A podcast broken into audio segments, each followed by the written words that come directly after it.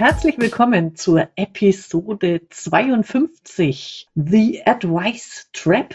Bleiben Sie demütig, neugierig und ändern Sie für immer die Art, wie Sie führen. Ein sehr spannendes und bildreiches Buch, auch wenn der Haupttitel Advice Trap Englisch ist. Wir haben es auf Deutsch gelesen und ich freue mich sehr über, es geht um Coaching, um Fragen. Ich bin ja ein großer Fragefan, wisst ihr ja. Und wie es uns gelingt, unser Ratschlagmonster zu zähmen. Und da habe ich als Leseoptimistin heute die Simone Schäfer dabei. Du bist selbst Coach, deswegen freue ich mich riesig, dass wir darüber diskutieren und ich aus deiner professionellen Sichtweise hören kann und darf, wie das im Coaching funktioniert, ob überhaupt und so weiter. Also sage ich erstmal Hallo Simone, schön, dass du da bist. Hallo liebe Angela, ganz herzlichen Dank für die Einladung hierher. Genau. Du sag, äh, stell dich doch mal kurz in ein paar Sätzen vor, was du so machst und treibst. Mhm. Ja, sehr gerne. Ich bin seit über 20 Jahren als Beraterin und Coach selbstständig, habe mhm. davon auch viele Jahre Führungserfahrung gesammelt und lebe in Bamberg und jetzt hier mit meiner Familie seit einem Jahr bin ich alleine selbstständig, um mich voll auf Coachings zu fokussieren. Und ja, mir geht es um die Frage der Freiheit, Entscheidungsfreiheit in großen und kleinen Lebensfragen. Und da ist natürlich das Coaching und die Fragetechnik ein ganz spannender Bereich davon. Mhm. Super. Also ähm, kurz nochmal zum Autor Michael. Wir haben noch extra recherchiert, wie sich das ausspricht. Ja. Michael Bangis, Bangis Danier hat ja äh, sein erstes Buch geschrieben, The Coaching Habit, kann ich mhm. übrigens auch sehr empfehlen. Und was ich sehr gelungen finde, weil in The Advice Trap, das ist ja quasi ein zwei in eins Buch, weil er sich immer wieder auch auf Coaching Habit bezieht und Kurzfassungen gibt. Mhm. Wann bist du denn zum ersten Mal auf dieses Buch gestoßen und was war so deine erste Haupterkenntnis beim mhm. Lesen? Mhm. Ja, ich bin durch, dis, durch dich auf das Buch gekommen. Du hast es ja ähm, empfohlen sozusagen als nächste Bücher im Rahmen deines Podcastes und mich gefragt, ob ich es mir vorstellen kann. Und habe den ja, Cover gelesen und Klappentext und habe mir gedacht, na, das ist ja wunderbar, das probiere ich aus. Und habe dann also auch gleich gestartet und ich fand es, wie du auch gesagt hast, super bildreich. Es hat mich sehr angeregt, auch die, ja, die Bilder wirken zu lassen und auch mit in den Alltag zu nehmen. Und mein erster großes Learning war die Frage, was ist die wirklich große Herausforderung jetzt für dich? Also diese Fokusfrage, was ist die Herausforderung mit ihren Nuancen, die er auch immer wieder hervorhebt? Und die finde ich ganz genial und habe ich schon, weiß ich nicht, wie oft seitdem angewendet. Ja, sehr schön. Da reden wir gleich ja. drüber. Äh, vorweg, also wo, wo, wo es mich sofort getriggert hat, als ich äh, in das Buch reingelesen habe, war, du musst dein Ratschlagmonster zähmen. ja. ja, das ist genial. Und das ist schön, weil äh, ich, ich habe du hast ja einen Flipchart gemalt. Ich, ich freue mich mhm. riesig und äh, darf das dann auch äh, mit veröffentlichen in den Shownotes. Ich habe nämlich auch dieses Ratschlagmonster, also es sitzt auf meiner Schulter. Mhm. Ich sehe es genau vor mir. Ich sehe es genau vor mir. Ich habe ein Gesicht und es hat auch eine Stimme. Und mhm. das ist eigentlich für mich äh, die zentrale Botschaft in, im Buch. Äh, das, nämlich das erste ist, wir sind immer viel zu schnell mit Lösungen präsentieren, mhm. mit äh, rausplatzen, ähm, was wir glauben, wie es funktioniert, um den anderen zu helfen. Und damit steigt er dann ja auch ein. Damit verhindern wir eigentlich, dass der andere lernt, dass der andere sich weiterentwickelt. Und das hat mich echt mhm an einigen Stellen sogar geschockt in Bezug auf mich. Und das würde ich gerne am Anfang mit dir schon, schon mal ein bisschen besprechen, wie du das als Coach siehst oder wie es dir gelingt, deinen, wie nennst du sie eigentlich? Sind, ja, sind es Kunden, Coaches oder wie, wie heißt man da? Ja, am meisten sage ich auch Kunden, Kundinnen, Coaches. Ja. Mhm. ja, genau. Wie, wie es dir quasi gelingt, dass du eben nicht dein Wissen über diese Menschen ausschüttest, so wie mhm. ich das ge gepolt habe, ähm, ja. sondern, sondern äh, den anderen zu Wort kommen lässt. Eigentlich geht das ganze Buch darüber, lass den anderen zu Wort kommen. Ja, für mich ist es, ist es wirklich auch ein ganz zentraler mhm. Punkt, dass uns immer bewusst ist und das, ja, daran arbeite ich schon seit wirklich vielen Jahren, seit meinem Studium, äh, mit der Erkenntnis, wir haben unterschiedliche Wirklichkeiten. Und der Glaube, dass meine Lösung auf den anderen passt, ist einfach ein Irrglaube. Und das hat mich schon sehr lange beschäftigt, das Thema immer wieder. Und wir, wir brauchen zwar den, wir brauchen den Abgleich der verschiedenen Wirklichkeitsräume sozusagen, um überhaupt zu wissen, wo steht der andere, wo, wo knüpfe ich da an. Und das ist bei mir, würde ich jetzt mal behaupten, in den Coaching-Situationen sehr tief verankert. Da gelingt mir das auch sehr gut. Im Alltag habe ich auch das Ratschlagmonster immer wieder mal ähm, und vor allem auch in meinen Führungsvergangenheitserfahrungen, äh, sage ich jetzt mal, ähm, hätte, hätte mir, glaube ich, das Bild des Monsters auch an der einen oder anderen Stelle wirklich gut getan. Aber es ist, es ist einfach genial. Was ich noch ganz, ganz wichtig dabei finde, vorweg auch, er, er konzentriert sich ja wirklich völlig auf diese Coaching-ähnliche Haltung und Coach-ähnliche mhm. Haltung. Ich finde das Wort einfach schon genial weil es geht ja nicht darum, als Führungskraft zu glauben, man sei Coach, weil man ist es einfach nicht. Man ist und bleibt Führungskraft und auch die Hierarchie bleibt immer. Und trotzdem ist natürlich diese Haltung des Coachings an bestimmten Stellen ganz, ganz, ganz wertvoll für die gute Zusammenarbeit. Und das finde ich eben jetzt auch noch wichtig, dass es ja immer zwei Seiten der Medaille gibt. Also es gibt natürlich auch immer Situationen, in denen es dann darum geht, bei mir selbst zu sein und meine Klarheit auszuleben sozusagen oder eben die Ziele der Führungskraft, die Erwartungen zu formulieren und das vielleicht so als äh, Tanz im Gespräch zwischen was ist eigentlich der Rahmen, in welchen will ich stecken für die Praxis und wo höre ich aber auch erstmal zu, um zu gucken, kann es denn mein Mitarbeiter, mein Gesprächspartner wirklich gut aufnehmen. Das finde ich ganz wichtig, das schreibt er auch, aber das ist, glaube ich, auch für alle, die Interesse an dem Buch haben und in der Führungsrolle sind, ähm, sehr empfehlenswert zu wissen, wie kann ich äh, dieses Coach-ähnliche Verhalten lernen. Und da stecken ja wunderbar viele praktische Tipps drin. Ja, genau. Also das mochte ich auch sehr, dass, dass eben nicht postuliert wird, du musst Coach sein, wie man es jetzt immer sehr oft hört, der, die Führungskraft als Coach, sondern einfach dieses Coach-ähnliche Haltung. Also das hat mir auch mhm. total äh, gefallen. Und die Ironie Wo natürlich ich, zu sagen, ach, Entschuldigung, äh, die Ironie, ähm, Ratschläge zu verteilen in einer Tour in dem Buch und das aber auch immer wieder so schön suffisant ähm, deutlich zu machen, dass er das natürlich wohl wissend tut, finde ich auch absolut genial. Das ist auch der Punkt, der mich zum Lachen gebracht hat. So mittendrin in einem Satz sagte, oh, noch was. Ähm, natürlich ist mir bewusst, wie ironisch es ist, ein Buch mit Ratschlägen zu schreiben, wie man weniger Ratschläge gibt. Ja, genau. das, hat mir, das hat mir gut gefallen. Wobei auch nochmal dieses, warum Ratschläge nicht immer funktionieren. Natürlich und das finde ich auch gut, ganz zum Schluss vom Buch gibt er nochmal Tipps, wenn wir schon Ratschläge geben, dann aber richtig. Das mhm. können wir abschließend nochmal uns angucken. Ähm, vorweg aber schreibt er eben auch, das hast du auch äh, gerade gesagt, warum Ratschläge nicht funktionieren, weil ich selbst und, und mein Gegenüber ja in anderen Wirklichkeiten sich befinden. Und wenn wir zu schnell sind, dann akzeptieren wir gar nicht die Wirklichkeit des anderen. Und er hat mhm. an einer Stelle geschrieben, und das fand ich bemerkenswert, wahrscheinlich arbeiten Sie mit einem Anteil Wahrheit und sechs Anteilen Spekulation. Das muss man mal sich auf der Zunge zergehen lassen, weil das stimmt ganz sicher, mhm. dass wir hier, ist ja auch immer süß, also er hat manchmal Formulierungen, also danke für den Übersetzer, der das hingekriegt ja. hat. Den einen Satz nur, den ich mir da hier mit rausgeschrieben habe. Sie kennen einige Fakten, ein paar entzückende Gepäckstücke, eine gute Portion Meinungen und einen Ozean von Annahmen. Mhm. ja, genau.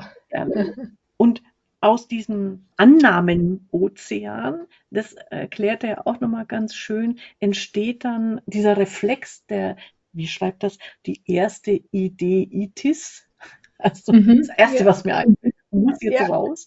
Und ja.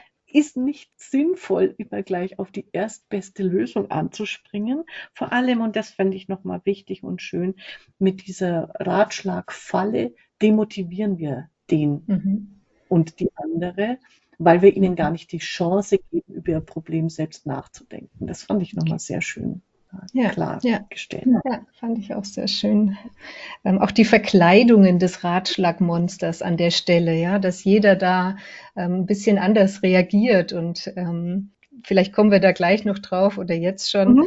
Ähm, die fand ja, ich sehr, sehr spannend, dass das sagt, manche von uns bei dieser ersten Ideitis haben ja so das Gefühl, ähm, ich habe die, ich muss als Führungskraft immer eine Antwort haben. Ja? Ich brauche immer eine Lösung und ähm, sonst würde ich mir gleich die Blöße geben oder ähm, ja, rette es. Ich muss, ich muss immer dafür sorgen, dass das den anderen gut geht, dass ich da ähm, mich in alles hineinhänge dann aber letztendlich und damit ja auch verhindere, dass andere lernen und daraus für sich einen guten Schluss ziehen. Ähm, fand ich sehr, sehr wunderbar dargestellt einfach und man hat so die eigenen Situationen vor Augen, wo es uns ja, passiert. Ich habe mich auch total ertappt gefühlt. Also es sind ja drei ähm, Monsterarten. Also dieses hast du schon gesagt, ja. sag es, heißt mhm. das eine. Das zweite heißt rette es und das dritte Monster heißt kontrolliere es. Und ja. er äh, hinterfragt dann ja auch, oder man, man kann sich das dann so mit Beispielen überlegen, welches Monster man selber am häufigsten hat. Ja. Und bei mir ist es, bei mir ist es eindeutig, sage es. Ich, ich will es nur kurz schildern, weil das, ich, ich war, ich habe geschmunzelt einerseits und war gleichzeitig schockiert über, wie ertappt ich mich gefühlt habe. okay. Im Sinne von, es, es ist manchmal so, eine Kollegin, Bekannter kommt zu mir oder Kunde und sagt, Mensch, Angela, du hast doch immer so tolle Ideen. Hilf mir mal. So, mhm. mein Monster schreit, ja, sag es, sag es, was willst du hören? Ich habe ganz sicher eine tolle Idee.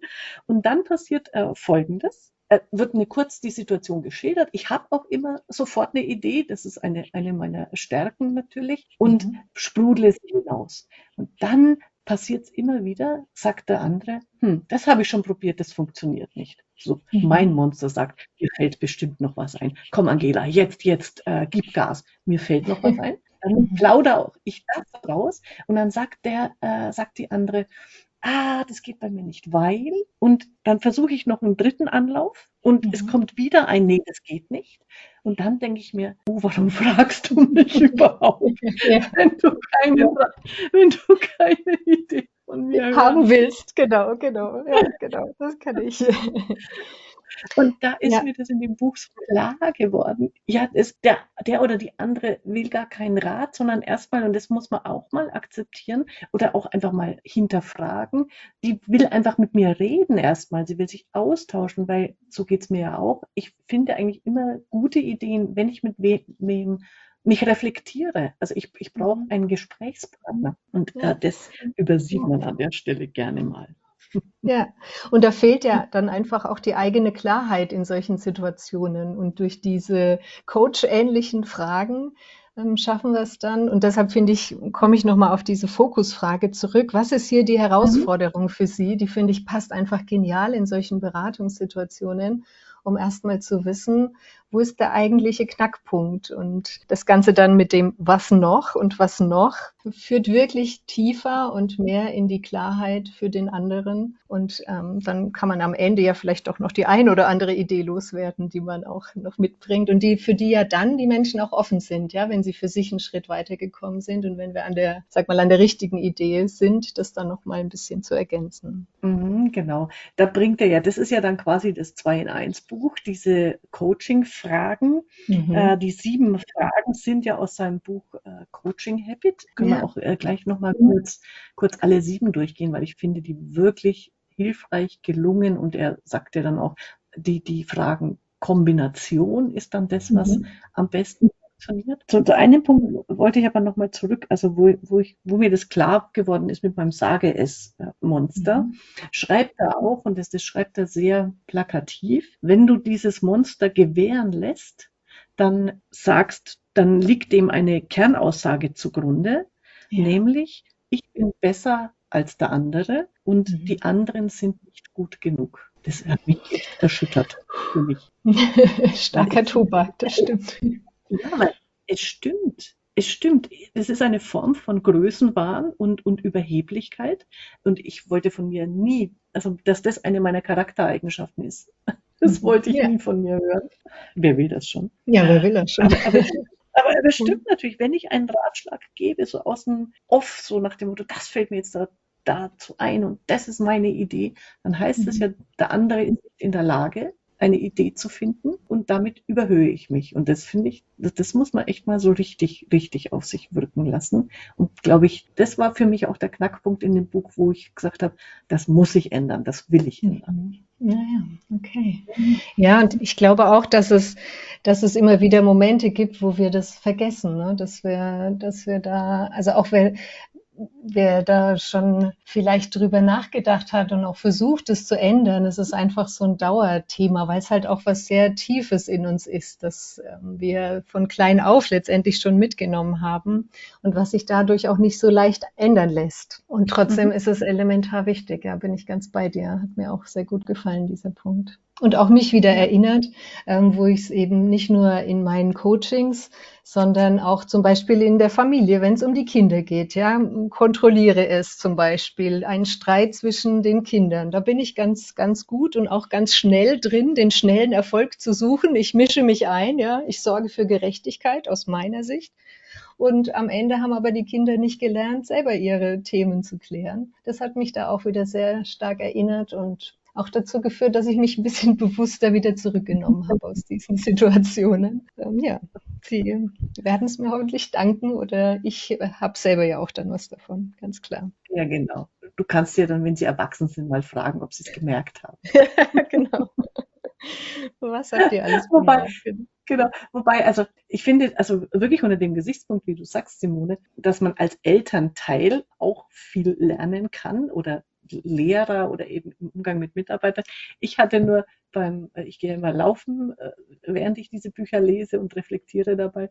Da äh, hatte ich dann so im Kopf, ja, weil mein Mann, seine, dessen Tochter hat gerade ein Kind bekommen. Also ich, wir sind jetzt Oma und Opa. Mhm. Und da habe ich dann auch gedacht, zum Glück habe ich da kein Ratschlagmonster, weil ich habe keine Kinder, weil das mhm. ist ja mhm. der Klassiker von der Schwiegermutter oder mhm. Schwiegeroma, ja. die dann ja. dem, äh, dem den Kindern erzählt, wie Erziehung geht. An diese Situationen gedacht und gemeint. Also auch für viele Großeltern ein gutes Buch, um sich ähm, dem Ratschlagmonster zu entziehen. Mit Sicherheit, ja, das ähm, sehe ich genauso.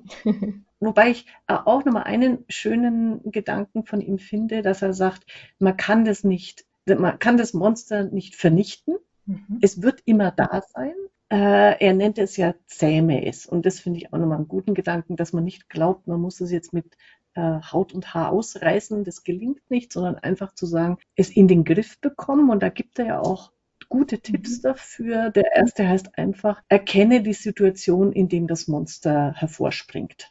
Mhm. Also es gibt ja immer so Triggermomente. Ja, da gefällt mir auch das Bild so gut zu sagen, wer hat den Hund oder wer hat das Monster rausgelassen? Das ist einfach nur genial. Ähm, um sich da zu reflektieren. Ähm, was hat es ausgelöst? Was sind die Auslöser für mein Ratschlagmonster in welcher Verkleidung auch immer? Mhm, Finde ich auch ganz klasse. Genau. Genau. Und an der Stelle, und das finde ich auch schön, also das braucht mir hier nicht im Teil, das ist einfach zum Nachlesen dann schön, bringt er auch, was ist die Belohnung und was ist die Bestrafung? Also wenn ich mhm. das Monster zähme, was bewirkt das Positives? Und wenn es mir nicht gelingt, was, was ist dann negativ? Und nur ein, ein zum, zum Verdeutlichen habe ich es mir hier äh, rausgeschrieben. Äh, beim beim äh, Sage es, also bei meinem Monster, äh, die Belohnung ist, ich werde als die Klügste im Raum angesehen. Ja, das kenne ich. Ego-Streichel.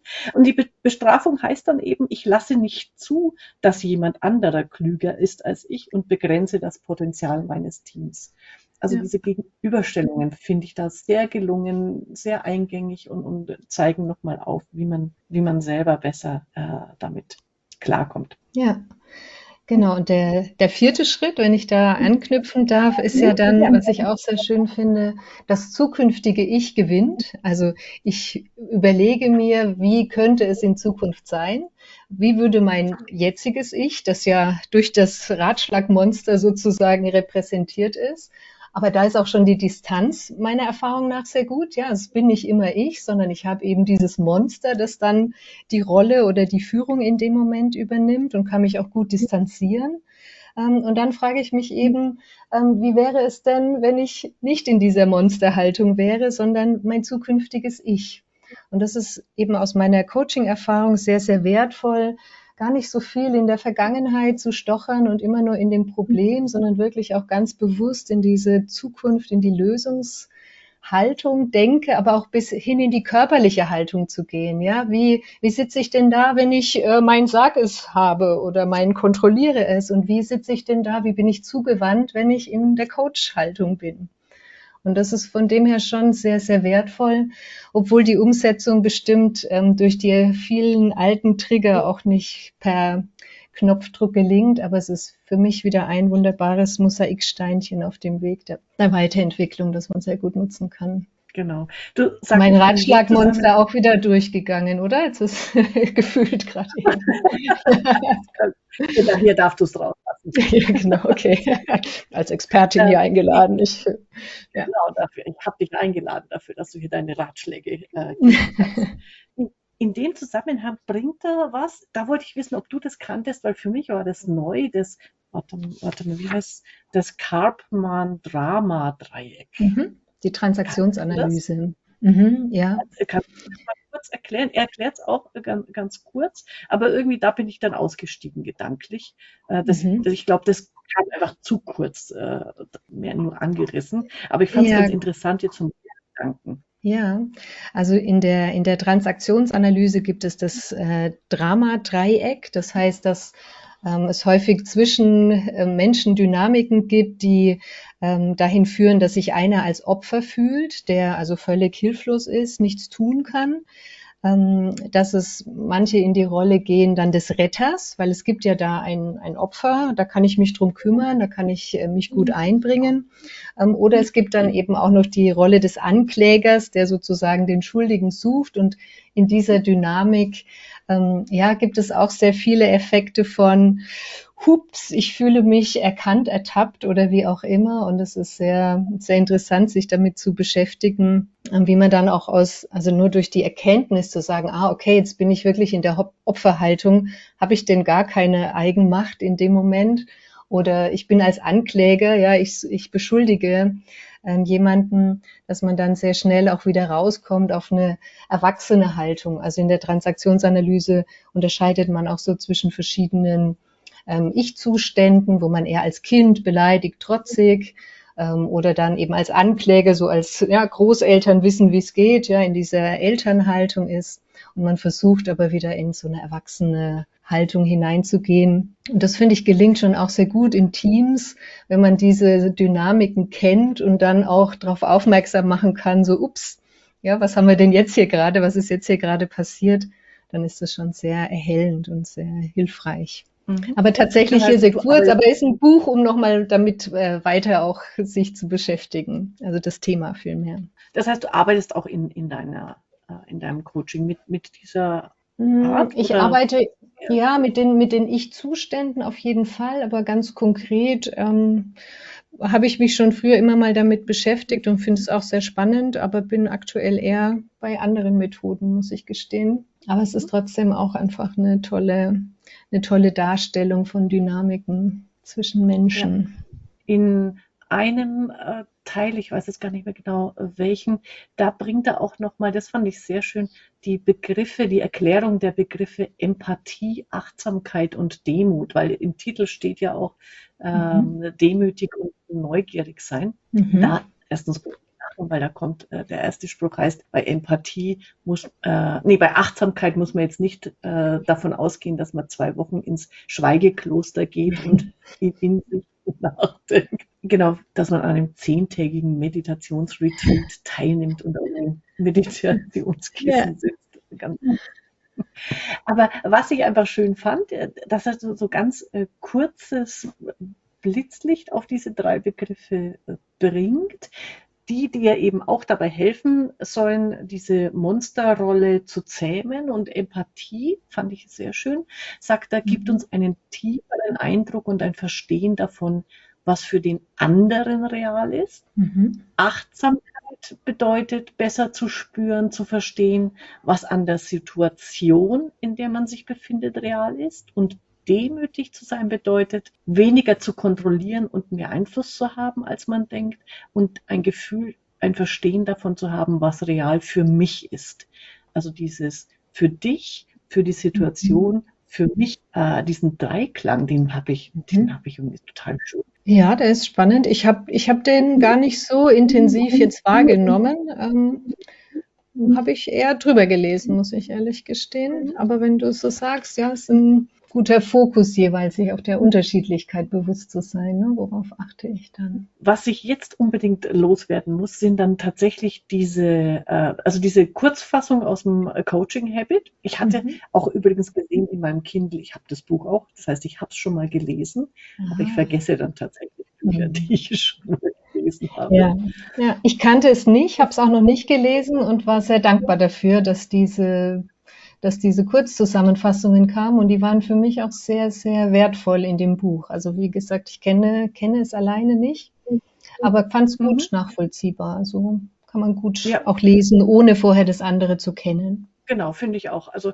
es ist bestimmt sinnvoll, das dann nochmal zu lesen. Übrigens auch bei dem mhm. Buch äh, für euch Zuhörer gilt, das ist mal ein kurzes Buch, finde ich, also 100, knapp mhm. 150 Seiten. Und es liest sich mal relativ schnell. Also lesen ja. tut sich relativ schnell. Äh, arbeiten, wenn man dann arbeitet damit, hat man natürlich mehr zu tun. Aber es ist wirklich so ein schönes, mal so nebenher Lesebuch, finde ich. Ja, und ich finde, es gibt, es gibt viel Anregung, es auch wieder in die Hand zu nehmen. Also ich habe an manchen Punkten jetzt auch, als ich es mir nochmal durchgeschaut habe, in Vorbereitung auf heute, mir gedacht, Mensch, da bist du eigentlich schnell drüber. Da könntest du ja nochmal genauer nachlesen und ich mache das sehr gerne. Also ich, ich nehme immer so zwei, drei Sachen aus den Büchern raus, die ich gut finde, wo ich dann auch, die kann ich gut verankern und dann denke ich mir, ach, da war noch was und dann schraube ich mich sozusagen in die Tiefe der Bücher. Und da finde ich, gab es schon sehr viele Ansatzpunkte. Durch genaues Lesen auch viel rausnehmen kann, was aber vielleicht, so wie du jetzt die drei Begriffe gesagt hast, wo man auch dann mal schnell drüber geht, aber eigentlich steckt da auch schon wieder ganz viel drin. Finde ich aber eh bei ihm eine schöne Idee. Er macht ja nicht nur nach jedem Kapitel, sondern mehr oder weniger so nach jedem Abschnitt gibt es ja so eine Lesepause, macht er ja bewusst und sagt, schreibe hier mhm. die Notizen, was sind die drei wertvollsten Gedanken, die du jetzt aus dem Gelesenen mitnimmst. Und ja. das finde ich dann immer so diese Aufforderung äh, zum Mitarbeiten. Ja. Ist, ist ihm da sehr gut gelungen, finde ich.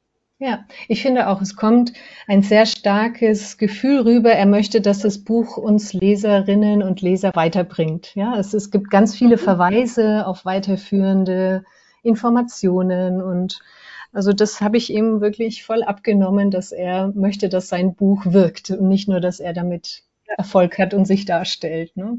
Ja. Fand ich wirklich ja, toll. Ja. Genau, apropos, äh, dass, dass sein Buch wirkt, wer ihn erleben will, ich habe ist auch unbedingt empf empfehlenswert. Er hat auch einen TEDx-Vortrag mhm. zu diesem äh, Advice Trap und seinen Monsters. Der ist wunderbar. Also der ist so amüsant. Wirklich. Der Mann ist so authentisch. Also einfach dem zuzuhören, mhm. und das ist wirklich, der lebt es. Also da hat man null das Gefühl, ja, das ist jetzt halt einer, der hat sich irgendwie wieder eine tolle, coole Methode ausgedacht und dann verdient er sich eine goldene Nase damit. Sondern das ist wirklich so, das kommt aus tiefster Überzeugung und das merkt man in seinen Videos. Das ist ganz, ganz wundervoll. Mhm. Ich habe einen Kommentar gelesen wie Simon Sinek, nur lustiger oder so in der Art. Und ich habe gedacht, okay, das klingt gut. genau. Und was ich auch sehr gut finde, einen Satz noch ergänzen, ja. Äh, zum Abschluss der, ja. äh, dieses Themenbereichs, er ähm, gibt auch viele Quellenangaben an und das finde ich auch immer gut. Ja, Ehre, wem Ehre gebührt. Er sagt, wo kommt es her, wer hat es geschrieben und und würdigt es damit und tut nicht so, als hätte er sich alles selbst ausgedacht. Und das finde ich auch sehr sympathisch. Das gefällt mir einfach auch ja. gut, um es dann auch nochmal zu vertiefen ne, oder einordnen zu können. Find ja, genau. Und er hat mich ja, er hat mich auch vollkommen ge ge gecatcht. Ganz zum Schluss bringt er zwölf Büchertipps, nämlich zu dem Thema, wenn du nur ein Buch lesen kannst, liest dieses. Mhm. Das sind zwölf Bücher und ich kenne davon nur zwei. Stell dir das vor, Simone. Ich kenne nur zwei. Ich war ja. vollkommen schockiert. Nein, nicht schockiert, ich weiß es nicht. Es gibt noch so viel ja. für mich. Ja, so ging es mir auch. Also Edgar Schein ist natürlich für mich äh, ganz klar, aber ansonsten kannte ich auch die wenigsten. Das stimmt. Ja. Die 1%-Methode ja. also ist noch verwiesen. Das sind genau, die zwei, die, die ich auch kenne. Und ja. stimmt. Äh, und ich, ich habe schon, äh, ich hab schon einen Großauftrag, äh, Bucheinkauf bei meiner Buchhandlung Okay. äh, geordnet. Ja, sehr schön. Das ist sehr gefährlich, das So. kenne ich, das Phänomen. Genau. So, jetzt aber, jetzt äh, würde ich gern wirklich diese äh, Coaching-Fragen mit dir mal äh, kurz durchgehen, weil ich finde sie so, so wirkungsvoll. Ähm, Und Mhm. vorweg macht er ja noch also für dieses Coaching-Habit die drei Prinzipien. Die sind einfach, aber auch, mal, wenn man die im Kopf hat. Das erste nämlich, das ist so äh, logisch dann von allem, was wir bis jetzt besprochen haben, seien Sie bequem. Und bequem meint an der Stelle, wa- warum müssen wir immer alles erfinden, uns ausdenken, die Ratschläge geben? Bequem an der Stelle heißt einfach, lass doch den anderen arbeiten. Und das Mhm. finde ich einen guten Gedanken. Ja, finde ich. Aber es entlastet auch, ne? Viele Führungskräfte, die denken, sie müssten immer alles tun und wissen und können. Finde ich auch super. Genau. Und zweites Prinzip dann, seien Sie neugierig. Also das fällt mir ja super, super leicht. Er sagt eben neugierig bleiben, indem du Fragen stellst, statt äh, Antworten zu geben. Und das dritte Prinzip heißt dann, und das häufig, also das Ja, wirklich in jeder Situation, genau. Ja, finde ich auch sehr gut. Genau. So, also äh, die sieben Fragen und ich finde auch schön, jede Frage ähm, kriegt eine Bezeichnung, also hat einen Namen und äh, ich weiß nicht, ob du die, ich habe es mir hier aufgeblättert bei mir, ob du es auch vor dir Ja. hast. Also Ja. die erste ist eben, er nennt sie auch die Kickstart-Frage. Äh, was beschäftigt Sie gerade besonders? Mhm. Ja, gerade in der Führungsrolle finde ich die genial, ne? Ähm, die Gespräche genauso zu beginnen oder auch Themenbereiche so zu beginnen. Was beschäftigt dich gerade besonders? Und das ist eine tolle Frage. Mhm, Genau. Fokussiert. Kommt genau die magische Frage. Und die liebe ich, weil ich kenne sie schon.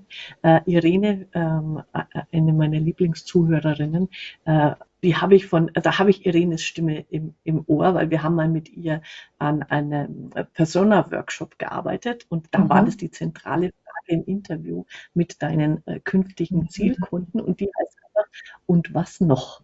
Also Und eben sich nicht mit der ersten Antwort zufrieden äh, geben, sondern immer noch mal zwei, dreimal nachzufragen und was noch und was noch und Mhm. was noch. Und das ist für mich wirklich zentral und wichtig, weil auch damals bei diesem äh, Persona-Workshop, ich habe dann so Interviews geführt und ich bin so ein Typ, äh, ich, ich habe eine Antwort, zack, bumm, Idee oder bei mir spielt sich alles schon im Kopf ab. Und Mhm. das ähm, passt so viel, wenn man nicht nachfragt. Ja, ist genial. Und dann kommt meine Lieblingsfrage, ja, wenn ich da anknüpfe, ähm, die Fokusfrage. Und das finde ich auch so schön, die unterschiedlichen Nuancen dieser Frage, ja. Ähm, was ist denn aktuell die wirkliche Herausforderung für dich? Oder die Betonung, was ist denn jetzt aber für dich die wirkliche Herausforderung, wenn jemand abschweift, ja? Und ähm, die ist einfach genial. Die kannte ich genau so in diesem Wortlaut noch nicht und das ist für mich der, das größte, das größte Juwel, das ich da aus dem Buch mit herausnehme. Also ich finde die auch, das ist eine Frage, die muss man sich 25 Mal auf seinem Bildschirm kleben und irgendwo immer dabei haben, damit, dass sie einem parat ist. Das ist Mhm. auch für mich so eine ganz zentrale Frage. Und ähm, er hat dann, das kommt weiter hinten, es gibt sogenannte Vernebler, wenn man eben nicht aufs Problem, aufs wirkliche Problem kommt und er, er erklärt dann immer, wie man darauf zuführt. Und da fand ich das so wichtig. Äh, Da gibt es einen Vernebler, der heißt den Geist coachen. Ja, ja, Das ist so, äh, das ist so genial, weil das kenne ich auch. Wir, wir machen ja auch immer wieder mal Mitarbeiterworkshops und dann wird immer äh, irgendwer anderer, ne? also der Chef, der macht mir das Leben so schwer und der Chef und oder die Chefin oder die Kollegin Genau. oder also es wird immer über einen anderen, also über den Geist geredet und da das, das hilft mir in der Zukunft wahnsinnig, weil das hört man sich immer an, denkt man sich, jetzt ist ja mal gut, ähm, ah, ja, und, und da einfach zu fragen, okay, ich verstehe jetzt, dass mit Ihrem Chef manche Situationen schwierig sind. Und jetzt hier nochmal die Frage, und was ist die Herausforderung für Sie dabei? Mhm. Also dieses Mhm. auf die Person, die du vor dir hast, wieder zurückzuführen, das finde ich unglaublich hilfreich. Und da knüpft auch die nächste Frage ganz gut an, die, die grundlegende Frage, wie er sie nennt, nämlich, was wollen Sie? Und die passt in so einer Situation ja auch, wenn der Chef und die und jen. Und was ist denn, was wollen denn Sie? Was ist denn Ihnen jetzt wichtig an der Stelle? Finde ich, kann man auch sehr gut nutzen, um diese Geister und Gespenster wieder in die, in die Truhe zu sperren, sozusagen, um im Bild zu bleiben. Nee, genau. ist genial. So, und, mhm. ja, also wirklich, also da, das kann man, ähm, also das liest man und der hat schon äh, aha, aha, aha Momente und das sind aber dann diese Geschichten, die dann so toll nachwirken, wenn man immer wieder dran drüber nachdenkt. Das ist wirklich äh, ganz großartig. Aber die fünfte ist eigentlich meine neue Lieblingsfrage, weil die, die kannte ich auch noch gar nicht. Äh, nennt sie die strategische Frage. Also wenn man dann bestimmte Lösungen sich überlegt oder von dem anderen kommen, zu fragen, wozu werden Sie Nein sagen, wenn Sie dazu Ja sagen? Mhm. Das, also das kriege ich Gänsehaut bei der Frage. Mhm. Ja, die macht die Tragweite so wunderbar deutlich, ne? Und auch die, ähm, wie, wie sicher ist sich dann auch schon jemand? Und man kann vorwegnehmen, welche Hürden vielleicht kommen oder ob sich jemand wirklich sicher in der Sache ist. Ich finde sie auch genial. Mhm. Und die Kosten, genau. wie er schreibt. Welche Kosten sind auch mit der Entscheidung verbunden und bin ich bereit, die auf mich zu nehmen und sie zu tragen? Ja, und ich glaube, wenn man so eine Frage stellt, also das, kommt ja dann auch später nochmal irgendwann. Äh, man muss Stille aushalten. Ich glaube, da muss man dann auch dem anderen ja Zeit geben, das mal diese Frage für sich durch den Kopf rollen zu lassen und ja. nicht gleich wieder drüber wegzugehen, sondern einfach wirklich ähm, so, so eine Frage zu stellen und dann einfach still sein, warten, bis der andere nachdenken konnte und dann eine Antwort findet. Ja, und das war für mich auch eine der wichtigsten Erkenntnisse, irgendwann zu zu wissen, wenn jemand mhm. nachdenkt nach einer Frage, dann ist die Frage richtig gut, weil dann wird eine neue Information generiert, dann entsteht etwas Neues, neue Verbindungen im Gehirn des Gegenübers und das ist das wirklich Geniale. Wenn das gelingt, dann ist es keine unangenehme Stelle, sondern ein Gänsehaut, okay, es tut sich etwas. Und das finde ich sehr mhm. schön und auch wieder für Führungskräfte sehr entlastend, ja, sich das bewusst zu machen Nee, dann sind es gute Fragen und dann gebe ich auch die Zeit ganz bewusst. So, dann kommt noch die sechste Frage, ist dann die, nennt die bequeme Frage. Einfach dieses, wie kann ich helfen oder was wollen Sie von mir oder was kann ich, ich tun? Das finde ich auch nochmal äh, sehr schön, einfach um, um sein Rette-Es zu, zu bändigen. zu zügeln, was hilft wirklich, genau. Genau, einfach den anderen zu fragen, was soll ich jetzt tun oder was, was erwarten Sie von mir, bevor man selber wieder sagt, was, was man macht. Und ja. die siebte Frage, an die habe ich auch, die, an die habe ich noch nie gedacht, deswegen finde ich sie mal ganz, ganz wundervoll, äh, mhm. abschließend bei so einem Gespräch zu, zu fragen, und was war von dem, was wir jetzt besprochen haben, am nützlichsten für Sie, die Lernfrage? Welche Erfahrungen? Hast du sie schon ausprobiert? Hast du schon Erfahrungen damit sammeln können? Okay, weil ich habe sie auch nach dem Lesen, habe sie gleich zweimal ausprobiert in Gesprächen auch, also wirklich so in Vorabgesprächen, die habe ich ja immer wieder vor, Workshops oder Seminaren. Und ähm, ja, es ist genial, weil du dann merkst, dass es den Menschen auch bewusst wird, was jetzt wirklich nützlich war. Also es hat, hat absolut funktioniert in den Situationen. Und von dem her passt sie auch wirklich in fast jedes Gespräch, würde ich sagen, wenn es um so eine, ja, wie kann man es nennen, um eine Absprache oder ein, auch in der Führungsrolle, um die coach-ähnlichen Gespräche dann geht, kann ich sie jedem auch ins Herz legen. Das ist genial. Ja, also ich finde, es ist eine geniale Frage, jetzt auch wenn man ein Feedback-Gespräch zum Beispiel hat, das dann abschließend nochmal äh, zu stellen, weil dem, mhm. und letztlich, das Nette ist ja, ähm, mit seinen Arbeitsteilen, also wo man sagt, äh, reflektieren Sie jetzt mal, was, er, er stellt ja genau die Frage nach jedem Abschnitt, ne? Was genau. war jetzt ja. von dem, was Sie gelesen haben, am nützlichsten für Sie? Und deswegen ist es, also er praktiziert diese, diese äh, Fragetechniken innerhalb des Buches, wird mir jetzt erst klar, äh, mhm. und bringt einen, selbst wenn man nichts aufschreibt, aber allein, dass die Frage da steht, bringt einen ja nochmal dazu, zusammenzufassen und, und nachzuhören in sich, was habe ich denn jetzt mitgenommen? Und das ist ja. eine tolle Methode, finde ich, ja. Ja, es zeigt einfach, das ist das, was ich vorhin auch meinte, dass er wirklich will, dass es was bringt. Ne? Es ist so didaktisch auch super reduziert, dass es, dass es ankommt und wirkt. Und dann äh, empfiehlt er ja noch, und das, also manche Formulierungen sind so herzig. Also er sagte ja, also die große Kunst ist dann die Fragen-Kombo. Mhm. Äh, und was, warte mal, ich habe es mir hier aufgeschrieben, die Fragenkombinationen sind der schwarze Gürtel der Gewohnheiten. Dieses Bild ja. ist großartig. Ja. Das, äh, wenn, wenn, Sie Kombinationen verwenden, ist es so, als würde ein einjähriger Cheddar-Käse zu einem reifen Parmesan. Ja, sehr cool. Und auch die, auch die Bezeichnungen dieser Kombos finde ich gut. Also meine Lieblingskombo, ähm, so viel können wir ja vielleicht verraten, ist die Buchstützen-Kombo.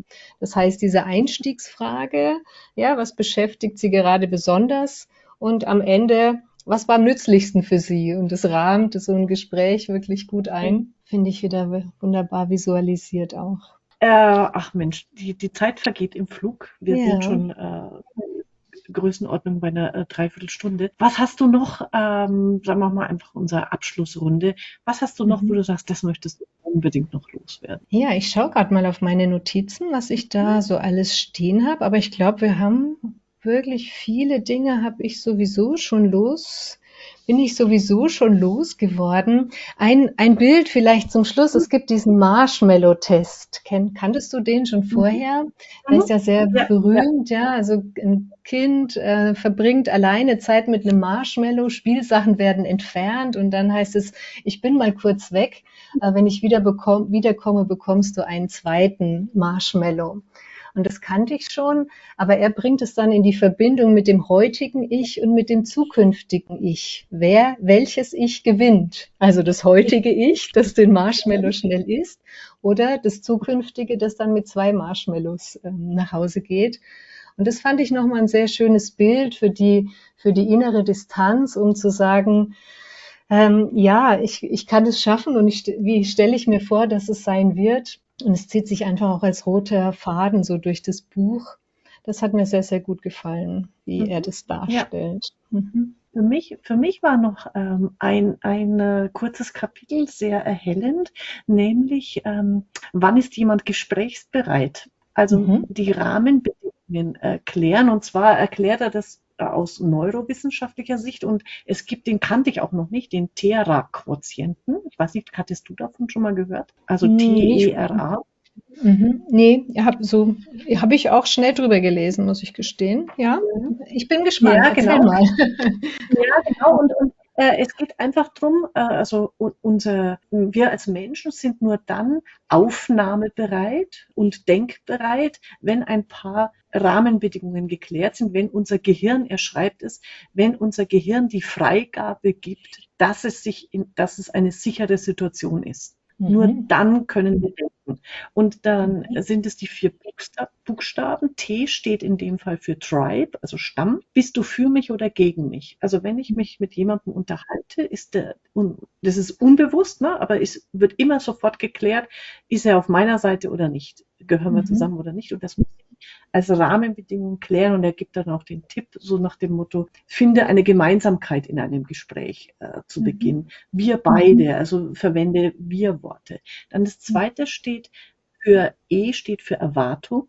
Uh, unser Gehirn will wissen, weiß ich, was gleich geschehen wird oder nicht. Mhm. Also wohin. So Stichwort Sicherheit geschehen? auch, ne? Mhm. Ja, genau. Also und da eben dann zu sagen, okay, äh, die nächsten fünf Minuten passiert jetzt das und das. Oder ähm, warum ich Sie das frage, äh, das und das und das. Dann mhm. ist das dritte, steht, R steht für Rang. Also äh, in, in welcher Hierarchiestufe sind wir? Und nur wenn sich der andere auf der Augenhöhe fühlt, kann, kann er sich öffnen. Mhm. Und äh, A steht für Autonomie. Habe ich was zu sagen oder nicht? Äh, und da sind wir wieder genau bei unserem Monster. Ähm, hat, er, hat das hat der andere das Gefühl oder die, die Sicherheit, dass er auch eine Rolle spielt. Das finde ich nochmal ganz toll. Also auch jetzt für mich, also ich finde es für mich vor allem, äh, wenn ich Vorträge halte und Workshops gebe, dass man diese, diesen Thera-Quotienten herstellt in, mhm. in seinem Gespräch, in seinem Miteinander. Fand ich total cool. Ja, ja. Ja, jetzt wo du es erzählst, erinnere ich mich wieder. ähm, finde ich auch eine, eine schöne ja, einfach wieder ein wichtiger Aspekt und davon hat er sehr, sehr viele drin. Ja, sehr ja. schön. Ähm, ich, ich schließe mit einem Bild hier, das er bei Transparenz gibt, nämlich ähm, großzügige Transparenz. Man soll noch immer sagen, was, was, warum man was gerade macht oder wie es einem geht. Und er nennt es, benenne deine innere Wetterlage. Mhm. Das finde ich super schön. Also meine innere Wetterlage ist gerade in absolut hochsommerlicher Sonnenstimmung. Innen und außen bedingt hoffentlich. Ja, es ist ja hochsommerlich warm. Auch wenn es gerade draußen regnet. So. Aber, äh, äh, aber einfach zu sagen, was geht in mir gerade vor und möglicherweise dann eben auch hier das immer wieder auf sich die, auf die Ebene des anderen äh, begeben und den anderen fragen, wie es ihm gerade geht oder ihr, mhm. finde ich irgendwie nochmal das innere Winterlage. Das hat sich bei mir auch so eingebrannt ins Gehirn als Bild, finde ich super schön. Ja. Sehr schön. Ja, äh, Wunderbar, Simone, das war echt ein schönes, erhellendes Gespräch. Und einen abschließenden Tipp für die Hörerinnen und Hörer, ich habe es dann auch in die Shownotes gepackt. Es gibt einen Videokurs von äh, Michael, wo er ist auch gratis, 52 Videos pro Woche von unterschiedlichen Lehrerinnen und äh, Lehrern. Er nennt es ähm, The Year of Living Brilliantly, also dein äh, bravouröses Jahr. Und da zu dem Kurs habe ich mich angemeldet. Ich freue mich da riesig drauf. Es gibt immer ein kleines äh, motivierendes Video zu, zu ganz unterschiedlichen Themen, wo man sich dann eine Woche lang auf sich wirken lassen kann, Gedanken machen und dann gibt es immer begleitend dazu von Michael seine Gedanken zu diesem Video. Das finde ich eine super schöne Idee. Ich werde mir jetzt dieses Year of Living Brilliantly auf alle Fälle geben und Simone, du hast dich ja auch schon eingetragen. Ich bin auch schon drin. Sehr, sehr gerne. Prima, ich sage äh, danke und wünsche dir noch eine schöne Zeit und wir bleiben sowieso in Verbindung. Bis denn. Ja, Ciao. Vielen Dank. Tschüss. Das war's für heute. Das nächste Buch steht schon im Regal. Auf Wiederhören bei der Leseoptimistin.